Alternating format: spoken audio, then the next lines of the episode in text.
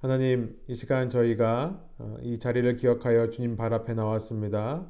무엇보다 우리의 사랑 되시고 날마다 우리와 함께 하시는 주님, 그 주님을 사랑하는 마음으로 그 주님의 발걸음을 따라가고자 하는 저희가 되게 하여 주시고 주님을 따라가며 주님이 제시하시는 그 나라의 그 왕국의 그 통치의 복음을 받아들이는 자마다 어, 주님의 평화와 주님의 샬롬 안정과 어, 세상이 줄 수 없는 어, 위로가 임하는 저희의 인생 되게 하여 주옵소서. 특별히 주님을 우리가 어떤 목적을 가지고 따라가는 것이 아니라 그냥 주님이 너무나 저희에게 사랑스럽고 저희 너무나 귀하신 분이기 때문에 사랑하는 마음으로 감사하는 마음으로 주님의 뒤를 따라가는 저희의 인생 되게 하여 주옵소서. 감사드리며 예수 그리스도의 이름으로 기도합니다. 아멘. 예, 오늘 말씀은요. 어, 누가복음 6장의 말씀입니다. 6장 1절부터 13절까지의 말씀인데요. 예수께서 감사를 드리신 다음에 라는 제목으로 말씀 나누기 원합니다. 어, 우리 먼저, 먼저 말씀 나누기 전에요. 지난 시간 요약을 어, 한번 먼저 해보기를 원하는데요. 한국에서 우리 어, 요약을 준비해 오신 네, 이은지 자매님께 마이크를 넘겨드리고 네, 지난 시간에 2주 전에 어떤 내용을 나눴었는지 다시 한번 되짚어보는 시간 갖겠습니다. 아, 네. 지지난주에는 요한복음 5장 30절에서 47절의 말씀을 가지고 설교를 해주셨는데요. 그 5장의 마지막 절은 복잡하고 어려운 내용인데 법정 드라마를 보는 것처럼 재미나고 이해하기 쉽게 강해를 해주셨습니다. 그 베데스다에서 38년 된 병자를 고쳐주신 예수님은 이 일로 인해 유대인으로부터 박해를 받기 시작하십니다. 19절에서 47절까지 이 일에 대한 증언을 예수님 스스로 항변하시고 변호하고 설득하시는 내용인데요. 어, 고대 사회는 지금처럼 과학적인 세계관이 자리 잡지 못했던 시기였어요. 한마디로 현대인에 비해서 상식적이지 못했습니다. 현대 사회는 원인과 결과가 정확히 있어야 하든지 과학적인 증거를 보여줘야 뭔가를 믿거나 받아들이든지 하는데 그 고대 사회에서는 딱 한 가지 증언을 통해 믿음을 얻게 되었다고 합니다. 그 당시에는 두 명 이상의 증언만, 증인만 있어도 사형이 집행되던 시기였을 만큼 아, 증인이, 증인이 중요한 시대였는데요. 그래서 예수님은 혼자만의 증언, 즉 증인의 부족으로 인해서 그들은 받아들이지 못했습니다. 유대인들은 침을 튀기며 예수님을 고소하고 증인을 세우라 하는 장면에서 어, 33절부터 47절까지 예수님은 스스로 어, 3명의 증인을 세우시는데요. 첫 번째 증인은 세례 요한이었습니다. 가장 약한 증인이었는데요. 예수님은 사람의 증언이 필요 없다 말씀하셨지만 유대인 모두가 기뻐하고 존경하고 믿고 있는 세례 요한의 말을 인용하셨습니다. 세례 요한은 예수님을 가르쳐 어, 하나님의 죄를 짓고 가는 어린 양이다 가르쳤다고 라고 얘기를 하셨습니다. 두 번째 증인은 예수님이신데요. 하나님의 일을 대신하기 위해 예수님을 보내셨는데 하나님이 하실 일을 예수님이 하시면서 예수님 존재 자체가 증인이 되신 것입니다. 안식일에 병자를 고쳐준 것이 문제의 발단이었는데 하나님이 쉬신 건 타락 이전의 일이었고 타락 이후에는 인류의 구원을 위해서 일을 하셨습니다. 예를 들면 안식일에도 누군가가 태어나고 누군가가 죽는 일이 벌어지는데 이것이 다 하나님께서 행하시는 일입니다. 이렇듯 하나님은 쉬지 않고 일을 하셨습니다. 31절에 예수님께서는 내가 내 자신을 위해 증언하면 이것은 참되지 못하다라고 말씀하셨습니다. 많은 기독교인들이 이 자신의 믿음을 흔히 말로써 증명하려는 경우가 많은데 신앙인이라는 것은 우리의 행함으로 인해 하나님이 드러나십니다. 우리는 나의 믿음을 스스로 결정하는 것이 아니고 남들이 그리스도인이라 칭하여야 한다고 하셨습니다. 세 번째 강력하고 최종적인 증언은 증인은 하나님의 말씀인 성경입니다. 유대인들이 읽고 배우고 연구하는 성경이 곧 예수님에 대하여 증언하는 것이라 하셨습니다. 이렇게 세 명의 증인을 내세우시면서 변호인이 고소인을 고소하는 어, 반전의 법정 드라마로 바뀌게 되는데요. 고소인들이 말씀으로 인해 자신들이 불법을 행하는 것이 드러나게 됩니다.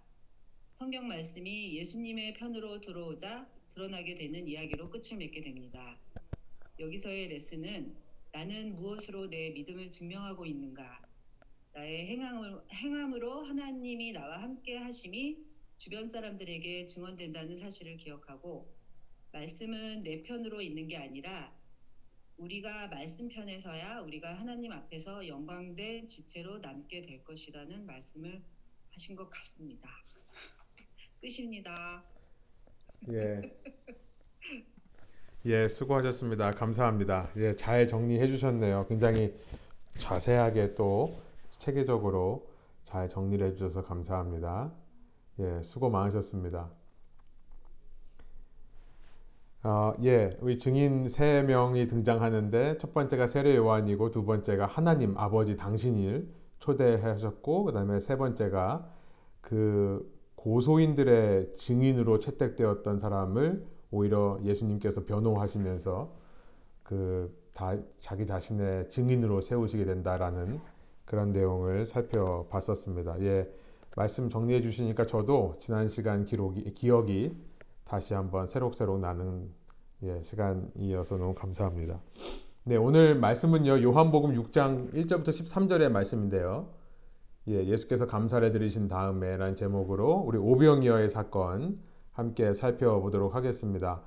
어, 지금 마이크를 켜수 있는 분들은 켜시고 어, 함께 우리 말씀 읽기를 원하는데요. 제가 1절부터 홀수절을 읽겠습니다. 여러분은 짝수절을 읽어주시고 저는 녹음 관계상 모든 절을 다 읽도록 하겠습니다. 마지막 절 13절은 함께 읽도록 하죠. 제가 먼저 1절 읽습니다.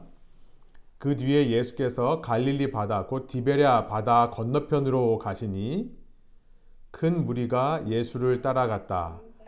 그것은 그들이 예수가 병자들을 고치신 표징들을 보았기 때문이다. 예수께서 산에 올라가서 제자들과 함께 앉으셨다. 마침 유대 사람의 명절인 유월절이 가까운 때였다. 예수께서 눈을 들어서 큰 무리가 자기에게로 모여드는 것을 보시고 빌립에게 말씀하셨다. 우리가 어디에서 빵을 사다가 이 사람들을 먹이겠느냐? 예수께서는 빌립을 시험해 보시고자 이렇게 말씀하신 것이었다. 예수께서는 자기가 하실 일을 잘 알고 계셨던 것이다. 빌립이 예수께 이렇게 대답하였다. 이 사람들에게 모두 조금씩이라도 먹게 하려면 빵 200데나리온 어치를 가지고서도 충분하지 못합니다. 제자 가운데 하나이며 시몬 베드로와 형제간인 안드레가 예수께 말하였다. 여기에 보리빵 다섯 개와 물고기 두 마리를 가지고 있는 한 아이가 있습니다. 그러나 이렇게 많은 사람에게 그것이 무슨 소용이 있겠습니까? 예수께서는 사람들을 앉게 하여라 하고 말씀하셨다. 그곳에는 풀이 많았다. 그래서 그들이 앉았는데 남자의 수가 5천 명쯤 되었다. 예수께서 빵을 들어서 감사를 드리신 다음에 앉은 사람들에게 나누어 주시고 물고기도 그와 같이 해서 그들이 원하는 대로 주셨다. 그들이 배불리 먹은 뒤에 예수께서 제자들에게 이렇게 말씀하셨다. 남은 부스러기를 다 모으고 조금도 버리지 말아라. 그래서 보리빵 다섯 덩이에서 먹고 남은 부스러기를 모으니 열두 광주리에 가득 찼다. 어, 예. 읽다 보니까 놓쳤습니다. 다시 한번 한번 13절 한 목소리 읽어볼까요? 그래서 보리빵 다섯 덩이에서 먹고 남은 부스러기를 모으니 열두 광주리에 가득 찼다. 아멘. 아, 예. 우리 어, 말씀을 나누기 전에 우리 지난 시간에 어, 우리 많은 이야기들이 있었는데요. 어, 특별히 개인적인 이야기를 좀 하는 시간이 있었어야 되는데 제가 너무 앞부분에 길게 제 이야기를 좀 광희 같은 식으로 많이 하고 또 저희가 서로의 이야기를 좀 듣는 시간이기를 원하는데요. 자꾸 뭔가 이렇게 가르쳐 주려고 하고 답을 주려고 하는 또 이 목회자다 보니까 그런 저의 성향이 또 드러났던 시간인 것 같습니다. 그래서 그냥 어, 서로의 이야기를 들어주고 함께 기도하고 응원하는 그런 시간이었기를 어, 바라는데요. 지난 시간에 그렇게 제가 인도하지 못한 것 같아서 예, 여기 모이신 분들한테 다시 한번 예, 이해 용서해 주시고 죄송한 마음을 좀 말씀드리고 싶고요. 예, 다음부터는 저희가 좀 모여서 얘기할 때 누가 누구를 가르치는 시간이나 어, 누가 누구의 자기 자신의 의견을 막 얘기하는 시간이 아니라 서로 들어주고 서로 기도해주는 그런 관계가 쌓여가는 어, 시간이 되기를 원하고 또 그렇게 앞으로 인도하겠습니다. 예, 어, 오늘 말씀은 이제 요한복음 6장의 말씀인데요. 어, 이 요한복음 6장이 이렇게 시작하고 있죠. 그 뒤에 예수께서 갈릴리 바다 건너편으로 가셨다. 이렇게 그 뒤에라는 말씀으로 시작됩니다. 어, 우리 지난 시간 요약을 해주셨습니다만 요한복음 5장의 배경은 예루살렘이었습니다. 어, 얼마의 시간이 지났는지는 모르겠습니다. 제가 5장 1절을 시작하면서 5장 1절에 그 유대 사람의 명절이라고 말하고 있는 그 5장의 배경이 만일 또 한 번의 6월절일 수도 있다라는 말씀을 드렸었죠. 그 6월절에라면 어, 지금 거의 1년이 지난 시점입니다. 왜냐하면 6장도 역시 그 배경이 6월절이 되기 때문입니다. 그러나 5장 1절의 배경이 정확히 6월절인지는 알 수 없기 때문에 얼마의 시간이 지난지는 모르겠습니다. 장소가 예루살렘에서 지금 갈릴리로 바뀌어 있습니다. 5장의 내용은 예수님께서 예루살렘 성전에 오르셔서 그 성전 안에 있는 어, 베데스다 혹은 베드자다라고 불리는 그 연못에 있던 38년 된 병자를 고쳐주신 사건이었죠. 어, 이 갈릴리로 바뀌었는데요. 갑자기 전, 장면이 전환이 되는 겁니다. 그런데 저는 이 갈릴리 바다를 디베리아 바다라고 굳이 설명하고 있는 것에 대해서 좀 주목을 해보게 되었습니다. 이 갈릴리 바다, 실은 바다가 아니라 호수입니다. The Sea of Galilee라고 하는 것은 사실은 lake죠. 그런데 음, 다른 이름으로 불렸던 것이 디베리아 호수, 디베리아 바다입니다. 왜 사도 요한은 굳이 디베리아라는 지명을 거론하고 있을까요? 제 관심을 끌었던 것은 그 부분입니다. 어, 배경을 조사해 보니까 어, 주후 20년의 일입니다. 어, AD 20년. 이 갈릴리 지역은 유대인의 땅이었지만 유대인이 다스리던 땅이 아니라 로마 왕국으로부터 통치권을 얻어, 얻은 분봉왕이라고 하는 테트리아르키라고 하는데요. 이 어, 그러니까 리전 킹이죠. 중앙 정부가 있고 지금으로 말하면 주, 주정부가 따로 있는 식으로 어, 중앙 정부는 로마 황제가 다스렸지만 그 넓은 로마의 영토를 어, 다스리는 분봉왕을 따로 세웠습니다. 그 중에 한 명이 헤롯 안디바스라고 하는 왕인데요. 헤롯 안디바스가 이 갈릴리 지역을 다스립니다. 그때 주후 20년에 이 헤롯 안디바스가 이 갈릴리 호수의 서쪽에 한 도시를 세우고 그 도시의 이름을 디베리아라고 티베리아스라고 이름을 짓습니다. 왜 하필 디베리아라는 이름을 지었는가? 그 당시 로마 황제의 이름이 시저 티베리우스였기 때문에 그렇습니다. 디베리오 황제였기 때문에 그래요. 디베리오 황제의 이름을 따서 디베리아라는 도시를 만들었고 그래서 그 이후에 이 바다가 이 호수가 이 디베리아 호수라는 이름으로 불리게 되는 겁니다. 헤롯 안디바스라고 하는 이 분봉왕이 중앙 정부의 그 로마 황제 시저 디베리오에게 얼마나 잘 보이고 싶었는지가 드러나는 이름이 바로 디베리아입니다. 왜 이렇게 잘 보이고 싶었겠습니까? 당시 로마 황제는 주라고 불렸습니다. 성경에서 이 퀴리어스라고 하는데요. 주님이라는 단어가 실은 어, 예수님께 붙여지기 이전부터 로마 사회에서 로마 황제를 가리키던 칭호였습니다. 이 칭호는 유대인들이 이 구약의 야훼 하나님을 부르던 칭호와 똑같은 칭호였습니다. 그 황제가 가져오는 통치가 복음이다라고 로마인들은 믿었습니다. 복음이라는 단어, 유한겔리온이라고 하는 말인데요. 가스펠이라고 영어가 번역을 하죠. 여러분, 복음이라는 단어 역시도 예수님 시대 이전부터 로마 왕국에 있던 단어였습니다. 주라는 단어, 복음이라는 단어 다 로마 황제와 관련이 되어 있는 단어입니다. 로마 황제가 다스릴 때 그 로마의 황제의 통치 지배를 받는 사람들이 평화를 누리게 된다라는 것이 복음이었어요. 로마 황제의 통치 아래에서는 그 로마의 막강한 군사력과 정치 지도력에 보호를 얻게 되는 것. 이것이 그 당시 로마 사회의 복음이었습니다. 헤롯 안디바스라고 하는 사람은 유대인이 아닙니다. 이방인이에요. 그런데 이 이방인 출신의 왕이 어떻게 유대인들을 다스릴 수 있었겠습니까? 그 뒤에 로마 황제라는 백, 이 세력을 뒤에 업고 있기 때문에 가능했던 일이었습니다. 여러분, 유대인들은요, 이 이방인들을 사람 취급도 안 했습니다. 그런데 그 이방인 혈통의 왕에 의해서 지배를 받는다? 이것은 유대인들에게는 민족의 수치였을 것입니다. 유대인들은 밤에 잠에 들 때마다 편하게 자지를 못했습니다. 이방, 이방인 왕이 다스리고 있는 자신들의 현실을 너무나 분해했고 치를 떨면서 매일 밤마다 잠에 들었던 것입니다.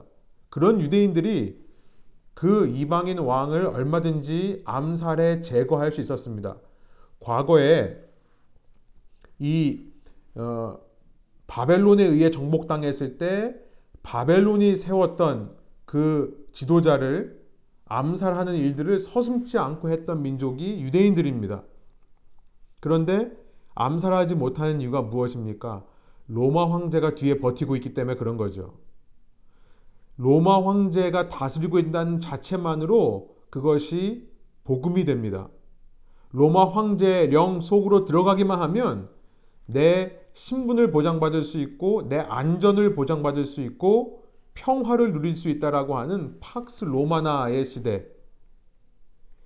어, 이 헤롯 안디바스는 그 팍스 로마나의 덕을 본 사람으로서 디베리아 황제에게 충성을 바치며 그 도시의 이름을 디베리아라고 이름 지었던 것입니다. 이 디베리아라는 호칭에서 저는 오늘날의 복음은 무엇일까? 오늘날의 이 팍스 로마나, 오늘날 세상이 제시하는 예수님 복음 외에 세상의 복음은 무엇일까?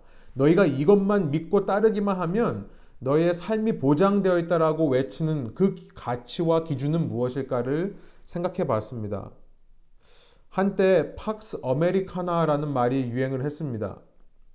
아마 20세기까지 1900년대까지 이 말이 유행했던 것 같아요. 세계 2차 대전이 끝나고 그 전쟁의 힘으로 급부상한 이 미국이라는 나라. 이 미국이라는 나라가 민주주의와 자본주의를 결합해서 자유민주주의 체제라는 것을 세상에 제시합니다. 그때 이 미국의 이 가치를 받아들이면 평화롭게 살 수 있다라고 하는 인식이 전 세계에 퍼지게 되었고요. 그래서 어쩌면 20세기를 주도한 나라, 20세기에 팍스 로마나를 외친, 팍스 아메리카나를 외친 이 미국이 시대였다라고 할 수도 있을 것입니다. 그러나 전 세계적으로 볼 때 미국과 같은 편에 서는 게 지금은 평화를 가져오는 시대가 아니게 되어 버렸습니다. 오히려 이 한국 같은 미국의 우방 국가를 제외하고는 미국 편에 서는 것이 오히려 좋지 않은 상황이 되어버렸다는 것입니다. 특별히 제3세계를 중심으로 이 미국을 혐오하는 또 증오하는 분위기가 형성되는 것이 19, 20세기 말, 21세기 초였습니다. 우리는 21세기 초에 들어서자마자 9-11 사태를 겪는 미국을 바라보게 되죠. 이 사태를 통해 지금 전 세계에서 미국이 어떤 인식을 받고 있는가, 제3세계 사람들은 미국을 어떻게 바라보는가가 드러난 겁니다. 미국의 현주소가 발견이 된 거죠. 미국은 20세기를 거치면서 갓 냉전 체제를 극복해냈습니다. 소련이라고 하는 미국의 최고 경쟁자를 물리친 겁니다. 어떻게 물리쳤는가? 유럽을 이용해서 또 중국을 이용해서 소련을 압박한 결과 최고의 경쟁자를 물리치고 20세기에 주력으로 올라서게 됩니다. 그러나 상당히 교만해지는 것 같습니다. 이후 미국을, 미국이 그렇게 세계 최강국이 되어 누구도 두려워하지 않은 상태에서 아프간 전쟁을 일으키죠. 이라크 전쟁을 일으킵니다. 제2의 걸프존으로 인해서 국제사회에서 명예가 깎이기 시작한 것입니다. 이것이 21세기 미국의 모습이에요. 특별히 이 이라크 전쟁 결과로 인해서 IS라고 하는 세력이 탄생하기 시작합니다. Islamic State라고 하는 이 테러 단체들이 생겨나서 여러분 현재 이 이라크 시리아 내전에 상당한 복잡하게 영향을 준 것이 이 IS Islamic State입니다. 이렇게 중동 지역에 참여해서 너무나 복잡한 세계사를 만들어 놓은 이 미국은 갑자기 America First를 외치면서 국제사회에서 스스로를 고립시켜 왔습니다. 그러다가 COVID 사태가 터졌죠. 이 미국의 공백을 메꿀 수 있는 새로운 이념이 제시되는 기회가 된 것이 COVID 19입니다. 놀랍게도 미국을 대체할 수 있는 새로운 이념을 제시하는 나라로 등장한 급부상하고 있는 나라가 중국입니다. 현재 세계 2위의 경제 대국입니다. 그런데 어, 사실 과거 소련을 압박하기 위해 미국이 키워준 결과가 된 겁니다. 그런데 중국은요, 당시, 지금 어, 단지 경제적인 영향력만이 아닌 사상적, 이념적 대안을 제시하고 있습니다. 코비드의 가장 큰 피해 국가가 어느 나라입니까? 미국이 돼버린 거예요. 반면 중국은 바이러스의 최초 근원지였습니다. 그런데 최초 근원지였음에도 불구하고 코비드를 효과적으로 막았다라고 하는 인식. 우한이라고 하는 도시는요, 그 처음 바이러스가 발생한 도시지만 이 마스크 착용하지 않고 모든 사회가 개방된 지 벌써 6개월이 지났습니다. 이미 6개월 전에 바이러스가 다 없어졌고요. 6개월 전부터 아무도 마스크를 착용을 의무하고 강요하지 않는 도시가 되어버렸습니다. 그런 중국이 지금 제시하는 복음이 있습니다. 제가 좀 잠깐 좀 sidetrack 얘기를 하는데요. 여러분, 우리가 이 시대의 흐름을 좀 알아야 될 필요가 있다 생각이 들어요. 그래야 오늘 우리가 붙들고 있는 복음이 무엇인가에 대해서 좀 더 깊게 생각해 볼 수 있기 때문에 그렇습니다. 여러분, 중국이 앞으로 복음을 제시할 시대가 올 겁니다.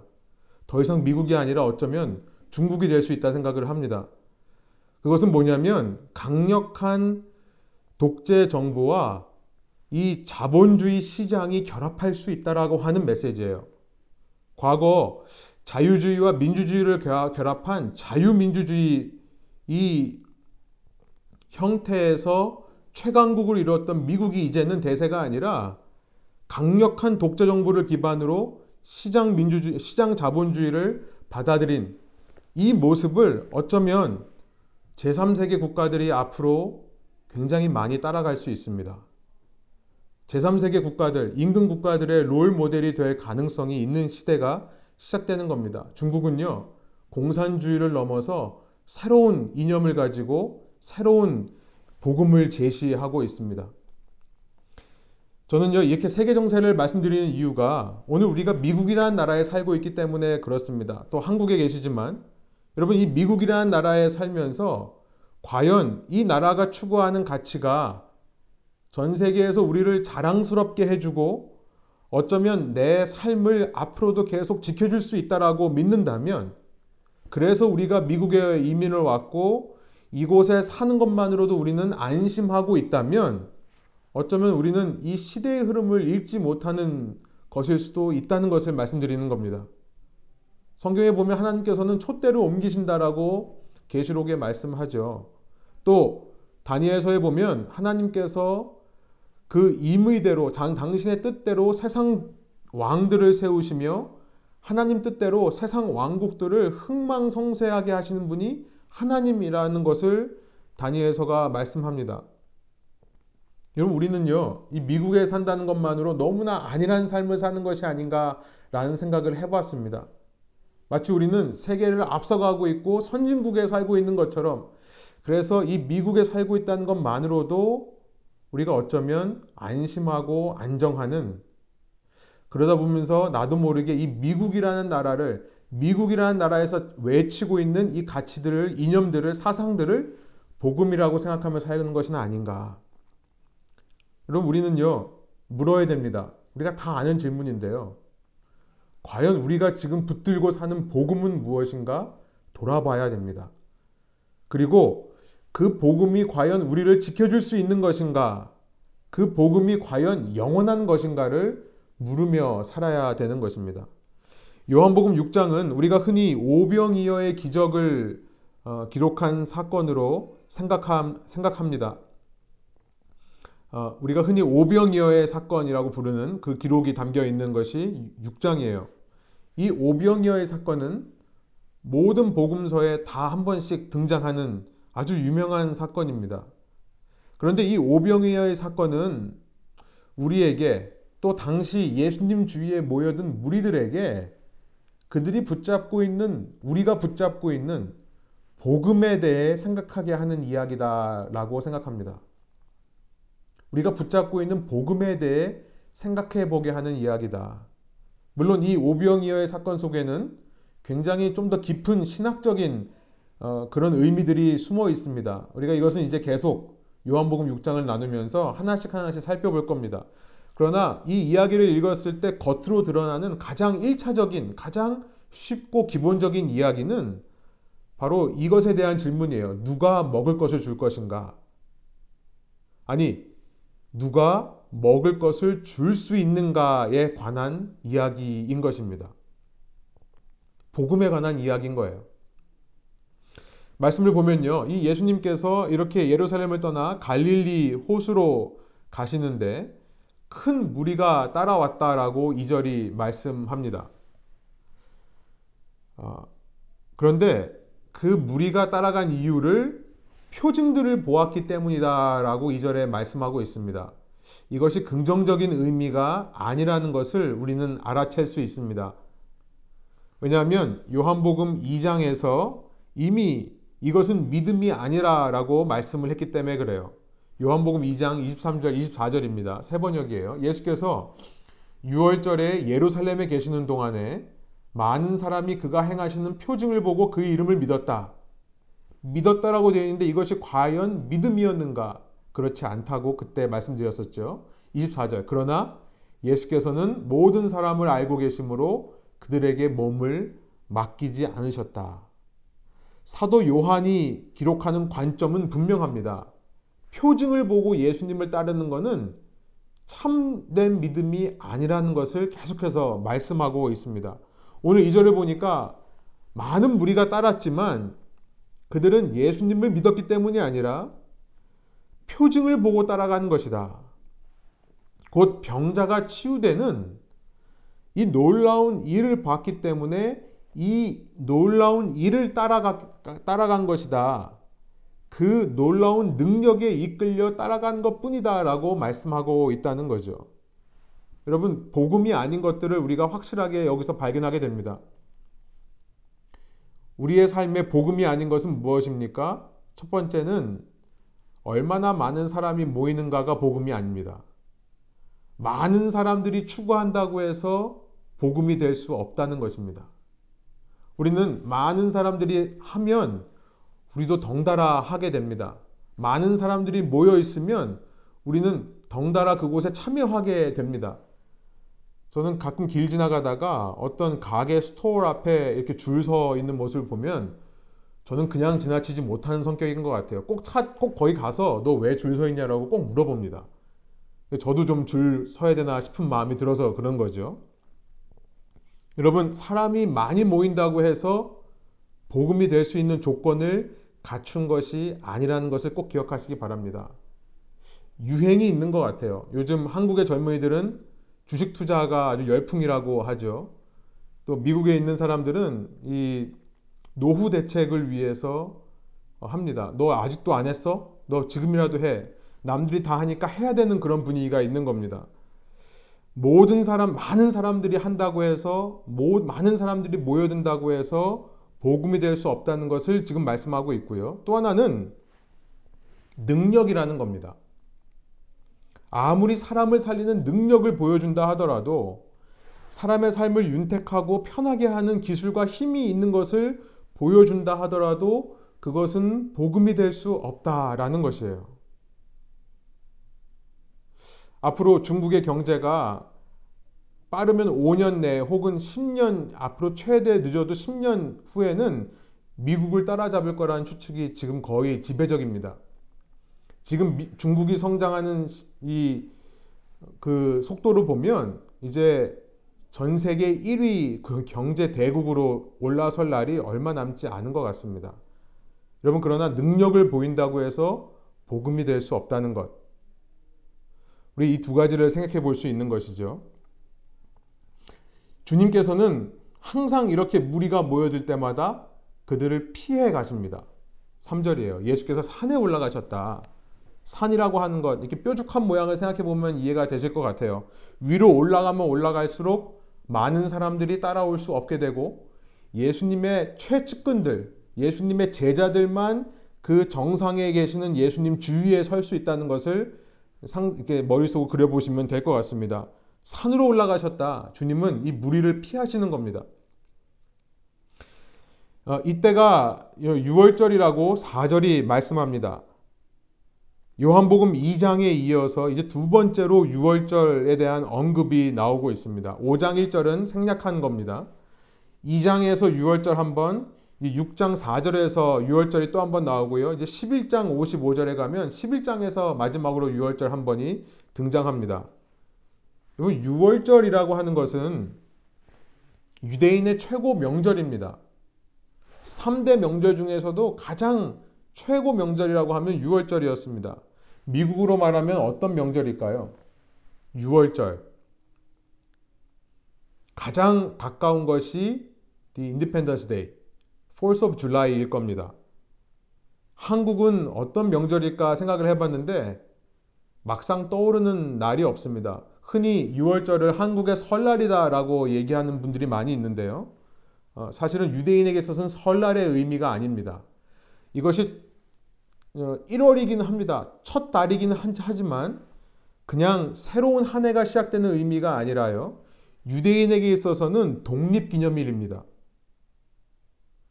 그들의 조상이 이집트의 지배로부터 벗어나 자유케 된 것을 기념하는 날인 거예요. 그러니 해마다 6월절이 되면 이들 마음속에 어떤 생각이 들었겠습니까? 아마 당시 유대인, 예수님 시대 당시의 유대인들은 기쁨보다는 슬픔이 더 컸을지도 모르겠습니다. 왜냐하면 독립기념일인데 자신들은 지금 또 다른 이집트인, 또 다른 바벨론인 로마 왕국 지배 아래 있는 그 모습을 보기 때문에 그렇습니다.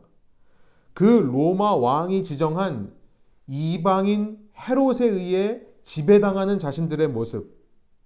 그러니 6월절이 가까우면 가까울수록 유대인들의 마음 속에는 메시아에 대한 갈망이 생겨났을 것입니다.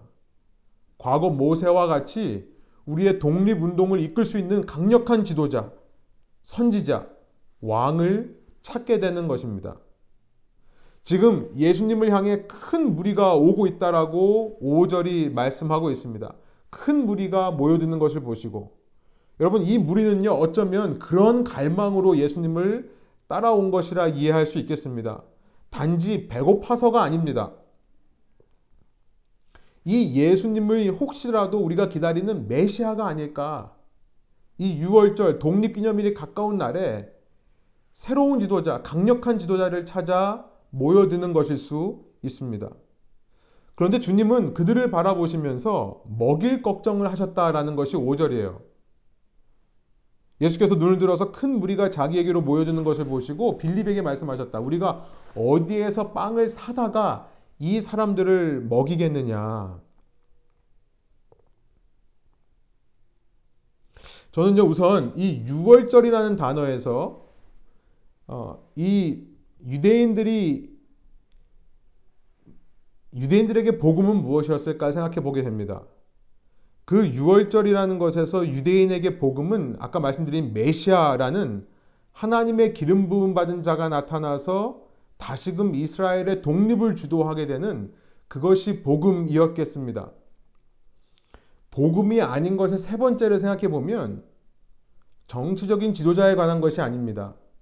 어떤 정치, 어떤 이념, 어떤 사상의 복음이 달려 있는 것이 아니라는 생각을 해보게 되는 거죠. 자유민주주의 혹은 지금 중국이 제시하는 자유독재주의라고 하나요? 아니면 시장 공산주의라고 하나요? 하여튼 이런 새로운 이념과 사상이 여러분 만일 더 많은 사람에게 선호된다면 민주주의 논리에 의해서 이 미국의 자유민주주의는 쇠퇴해야 되는 것입니다. 참 아이러니컬하죠. 저는 이 복음이라는 것은 어떤 사람이 지도자가 되고 어떤 사람이 대통령이 되고 어떤 이념과 사상을 따라가는가에 있지도 않다라는 것을 6월절이라는 것에서 생각해 보게 된다면 네 번째로 복음이 아닌 것은 경제의 논리인 겁니다.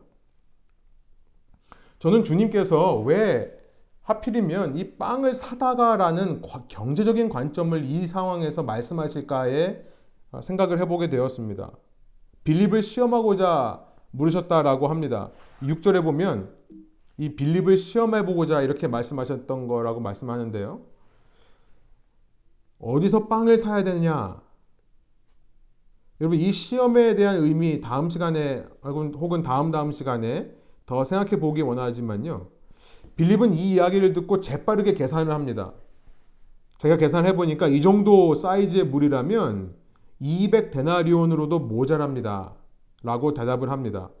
데나리온이라고 하는 것은 하루 노동자의 일당입니다. 그러니까 200 데나리온이라고 한다면 여러분이 얼마의 돈을 일당을 버시든지 간에 8개월치의 월급이라고 생각해 보시면 됩니다. 주님께서 이렇게 굳이 경제적인 개념을 끌어서 말씀하시는 이유가 무엇일까? 저는 복음의 네 번째, 가 아닌 것, 아니, 복음이 아닌 것의 네 번째가 바로 경제력도 아니라는 것을 말씀하시고 싶은 것이 아닐까 생각을 해보게 되는 겁니다. 경제력. 실은 미국이건 한국이건 중국이건 어느 나라건 최고의 복음은 돈입니다. 돈이 많으면 더 안정적인 삶을 살 거라 착각을 불러일으키는 사회와 문화 속에 우리가 살아가고 있습니다. 결국은 우리가 이렇게 열심히 사는 것, 아둥바둥 살고 조급해하며 불안해하면서도 정신 똑바리고 차라가, 차리고 살아가려고 하는 것은 돈 때문이 아닙니까, 실은? 돈 때문에 이민하고요. 돈 때문에 우리가 잡을 잡고요. 돈 때문에 공부하고요. 돈 때문에 자녀 교육을 시키는 것은 아닙니까? 그러나 돈이 많으면 더 안정된 삶을 삽니까? 그렇지 않아요. 돈이 많기 때문에 깨어진 가정들의 이야기 숱하게 많죠. 돈이 돈 때문에 부모 자식 간의 관계가 끊어지고요. 형제 자매들 간의 우위가 깨지고요. 또 돈 때문에 자식들이 바른 길로 성장하지 못하는 일들도 얼마든지 있습니다. 이것들이 복음이 아니라는 것을 주님께서 말씀하시는 것 같습니다. 주님께서는 이제 사람들을 앉히십니다. 한 남자의 수가 5천 명쯤 되었다고 하는데요. 11절 예수께서 빵을 들어서 감사를 드리신 다음에 나눠주셨다라고 말씀하고 있습니다. 저는 11절에 가장 중요한 표현이 이 감사를 드리셨다라는 표현이라 생각합니다. 그래서 설교 제목을 이렇게 잡아봤습니다. 이 원어로 보면요. 유카리스테이사스라는 말인데요. 이 유카리스테오라는 말에서 나온 겁니다. 유카리스테오라는 말은 영어로 번역하면 blessed. 그러니까 우리나라 말로 하면 축복하다라는 의미입니다. blessing. 축복하는 것. 그래서 개혁개정은 이 11절을 축사하시고 라고 번역하고 있습니다. 여러분 그런데 축복이라는 단어를 생각해 보면요. 복을 빌어준다라는 의미예요. 복을 빌어준다. 유대인들은 이 복을 빌어준다라는 의미를 사람과 물건을 향해 사용했었습니다. 그러니까 어떤 사람을 축복한다는 말은 어떤 사람에게 하나님의 복이 임하기를 원한다라는 의미였던 거예요. 어떤 물건을 블레싱 하는 경우는 이 물건을 통해 하나님께 영광이 되기를 원한다. 특별히 뭐 성전에서 기구가 사용된다든지 주님께 드리는 헌물이라든지 이런 것들에 축복을 했습니다. 이것을 통해 주님의 영광이 받으시기를 원합니다라는 마음으로요. 그런데 여러분 축복이라는 단어를 사용할 수 없는 대상이 하나님이죠. 우리가 하나님의 축복이라는 말이 사실은 앞뒤가 안 맞는 말입니다. 하나님의 축복. 하나님은 우리를 위해 누군가에게 복을 빌어주실 수 있는 대상이 아니죠. 하나님은 복을 주시는 대상이지 우리에게 복을 빌어주는 대상은 아닙니다. 그렇죠? 그래서 이 축복하다는 말이 하나님께 쓰일 때는 하나님을 블레싱하다, 우리가 하나님을 블레싱한다라고 뭐 송축한다라고 표현을 하는데요. 이게 사실 와닿지 않는 말입니다. 이런, 이런 말도 안 했으면 좋겠어요. 이 블레싱 유카리스테오라는 말을 하나님께 쓸 때는 감사하다라고 번역하면 됩니다. 감사. 그래서 세 번역이 정확하게 번역하고 있습니다. 여러분 중요합니다. 오병이어에 있어서 예수님께서 축복하신 대상은 빵이 아니었다는 거예요. 우리는 이 빵과 이 말린 물고기를 축복하셔서 이게 multiply, 그러니까 무한대로 늘어나게 한 거라고 자꾸 생각을 하는데요. 예, 이 사도 요한은 분명하게 원어로 말하고 있습니다. 원어로 보면 예수님께서 blessing한 대상이 하나님으로 되어 있습니다. 그러니까 감사한 거예요. 하나님께 감사한 겁니다. 여러분 결국 예수님께서 제시하는 복음이 저는 11절에서 들어간다 생각합니다. 예수님이 제시하는 복음 앞서서 사이즈에 대해서 앞서서 능력에 대해서 또 정치적인 어떤 이념이나 사상 혹은 경제적인 능력 이런 것들이 전부 복음이 아니라 예수님께서 제시하는 복음은 오직 하나님의 통치인 것입니다. 하나님께 감사를 드리는 어떻게 오병이어의 사건이 가능했는가? 주님께서 빵을 기적적으로 축복하기 때문에 그 빵이 서로 스스로 이 multiply 한 게 아니죠. 예수님께서 오직 하나님 나라의 복음, 하나님 나라의 통치를 인정하고 그에게 감사를 드렸기 때문에 이 능력이 나타났다는 사실입니다. 하나님 나라의 복음에 대해 말씀하고 있어요. 하나님 나라의 복음이란 말을 쉽게 말하면 하나님께서 통치하시는 것이 가장 기쁜 소식이다라는 의미입니다. 하나님께서 다스리시는 것이 우리에게 가장 기쁨이 된다라는 의미예요.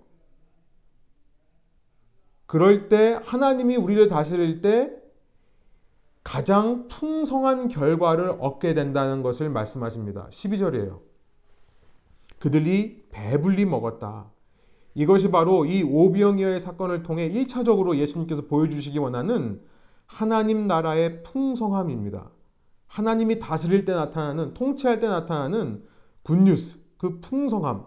남은 부스러기를 버리지 않고 다 모았더니 13, 아, 13절, 12광주리가 되었더라.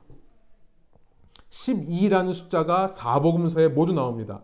상징하는 의미가 있기 때문에 그런 거겠죠. 12가 상징하는 것, 구약 시대의 이스라엘이고 신약 시대에는 예수님의 제자, 곧 새로운 하나님의 백성을 말합니다.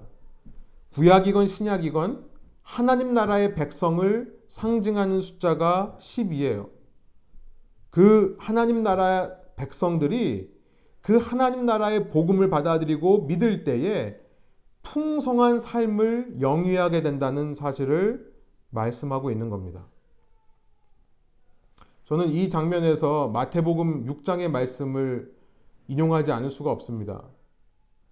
아무도 두 주인을 섬기지 못한다. 한쪽을 미워하고 다른 쪽을 사랑하거나 한쪽을 중히 여기고 다른 쪽을 없인 여길 것이다. 너는 하나님과 재, 너희는 하나님과 재물을 아울러 섬길 수 없다라고 당시에도 강력한 복음이 되었던 이 돈에 대해 말씀하신 이후에요. 그러므로 내가 너에게 말한다. 목숨을 부지하려고 무엇을 먹을까, 무엇, 무엇을 마실까 걱정하지 말고 몸을 감싸려고 무엇을 입을까 걱정하지 말아라. 목숨이 음식보다 소중하지 아니하냐? 몸이 옷보다 소중하지 아니하냐? 계획하지 말라는 말씀이 아닙니다. 준비하지 말라는 말씀이 아닙니다. 모든 계획과 준비를 할 수 있는 그 생명력, 그 힘의 근원이 어디서부터 오냐라고 물어보시는 거예요. 결국 하나님께서 우리의 삶에 에너지를 공급해 주시지 않으면 생명력을 지금도 보내주시지 않으면 우리가 무엇을 먹을까, 무엇을 마실까, 무엇을 입을까 걱정하고 노력하는 모든 것이 다 헛되지 아니하냐라는 말씀이에요. 여러분, 오늘 우리가 눈을 뜨고 살아갈 수 있는 이 힘과 능력, 우리는 이것이 우리 바이올로지컬, 우리의 이 생, 우리 자체의 생명력으로부터 나오는 거라 생각합니다. 그렇지 않죠. 우리가 지금 숨 쉬고 살아갈 수 있는 것은 하나님께서 살아갈 수 있는 힘과 능력을 공급하시기 때문에 그렇습니다.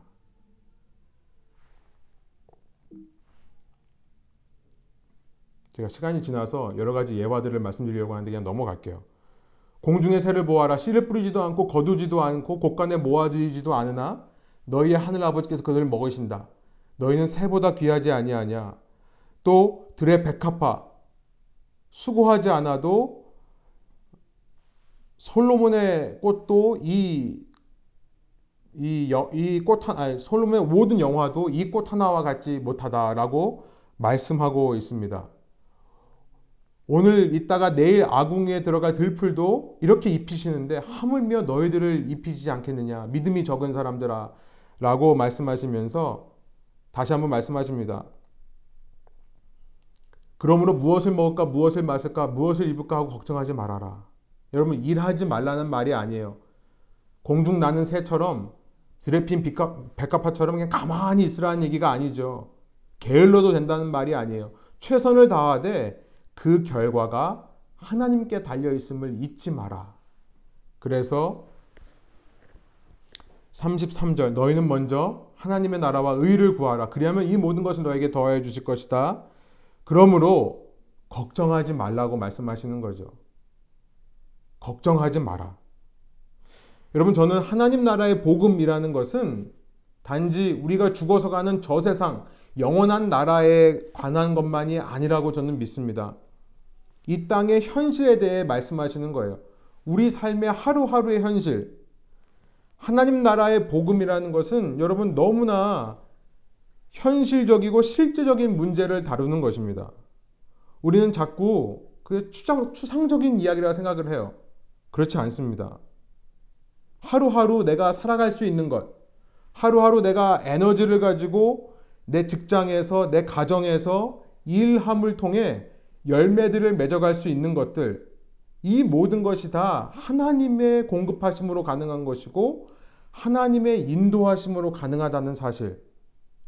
내 삶의 모든 영역이 그 하나님의 통치를 받고 있는 하나님 왕국의 영역이라는 것을 믿고 사는가? 그것이야말로 주님이 어떤 분인지를 우리에게 말씀하시는 것일 것입니다. 이 오병이의 사건을 통해 주님은 우리에게 알려주시기 원합니다. 하나님이 우리에게 어떤 분이신지를 드러내시는 거예요. 그의 통치를 받는 사람의 삶이 어떨 것인지를 보여주는 사건이 오병이어입니다. 예, 여러분, 우리 삶에 어려움이 있습니다. 우리 삶에 고난이 있습니다. 그러나, 여러분 그거 아세요? 우리 죽지 않고 여기까지 왔거든요. 정말 죽을 것 같은 순간에도 그 순간이 지나왔거든요. 우리의 삶을 돌아보면 정말 그런 경험의 연속인 것 같고요. 어떤 분이 저번에 말씀하신 것 같은데 나이 들면 나이 들수록 더 치열해지는 것 같습니다. 이게 이 전쟁이 완화되는 것 같지는 않아요. 그런데 중요한 것은 뭐냐면 우리가 죽지 않고 살아있다는 거예요. 우리가 지금 몸 담을 수 있는 집이 있고요. 우리가 입고 있는 옷이 있고요. 우리가 이렇게 능력 없음에도 불구하고 이런 가정을 꾸려왔고요. 이런 직장에 다니고 있고요. 여러분 생각해 보면 우리의 힘만으로 노력한 것 같지만 매 순간 우리 뒤에서 도우시는 하나님의 도우심이 있었던 것입니다. 그리고 어, 실은 우리가 욕심을 부리지 않는다면 깨닫게 되는 것은 그 하나님의 공급하심과 인도하심은 우리에게 나름 풍성했다라는 사실입니다. 정말 풍성하셨어요. 앞으로도 그럴 것입니다. 어, 주님, 주님께서 우리의 삶을 다스리는 이 삶의 현실을 우리가 깨닫고 살아가기를 원합니다. 하나님 왕국 통치, 그 다스림을 받는 것은 뜬구름 잡는 이야기가 아니라 실은 우리가 가만 생각해 보면 우리 매일매일의 현실이었던 것입니다. 함께 기도하실까요? 하나님 이 시간 주님께서 보여주시고자 하는 하나님 나라의 통치는 어, 저희의 매일의 삶 속에 임하는 어, 정말 주님 실은 제가 가진 것, 저의 능력, 저의 어, 악한 모습에 비하면 너무나 풍성하고 너무나 너그럽게 주님께서 부어주신 은혜라는 것을 다시 한번 생각해 보게 됩니다. 주님, 우리는 이런 삶 속에서도 너무나 걱정을 많이 합니다. 너무나 미래에 대해 불안해 합니다. 아직 그 미래가 나의 현재가 되지 않았는데도 앞서서 걱정을 하고 미리미리 불안해 하는 것이 우리의 성품인 것 같습니다. 그러나 어, 과거에 그렇게 아둥바둥하며 이곳까지 온 우리의 삶을 돌아볼 때에 그런 모든 과정들을 놀랍게도 우리가 이겨냈고 그런 과정들을 지나 여기까지 올 수 있었음을 다시 한번 생각해 보게 됩니다. 주님의 은혜가 아니고서는 불가능한 일이라 믿습니다. 주님, 보이지 않는 것 같아도 손에 잡히지 않는 것 같아도 주님께서는 우리의 삶을 인도하시고 그렇게 주님만이 우리의 복음이라 믿고 살아가는 자들에게 나름대로 풍성한 삶을 허락해 주시는 분이오니 주님 저희가 그 하나님을 믿으며 계속해서 세상적인 걱정과 불안과 근심 속에 쌓여 살지 않도록 인도하여 주시고 그런 세상의 복음을 의지하며 불안정, 불안정한 삶, 평안이 없는 삶을 추구하는 것이 아닌 그 모든 세상 왕국 중에 왕 되시고 유일한 주님 되신 그 하나님을 우리의 복음 삼아 주님이 주시는 평안과 위로로 하루하루를 견뎌내고 소망을 잃지 않는 저희의 인생 되게 하여 주옵소서. 이 시간 성령께서 저희 마음과 생각 가운데 그렇게 역사해 주셔서 주님을 믿고 신뢰하는 자마다 하나님의 통치를 받아들이는 자마다 그 놀라운 풍성함으로 역사하여 주옵소서. 감사드리며 예수 그리스도의 이름으로 기도합니다. 아멘.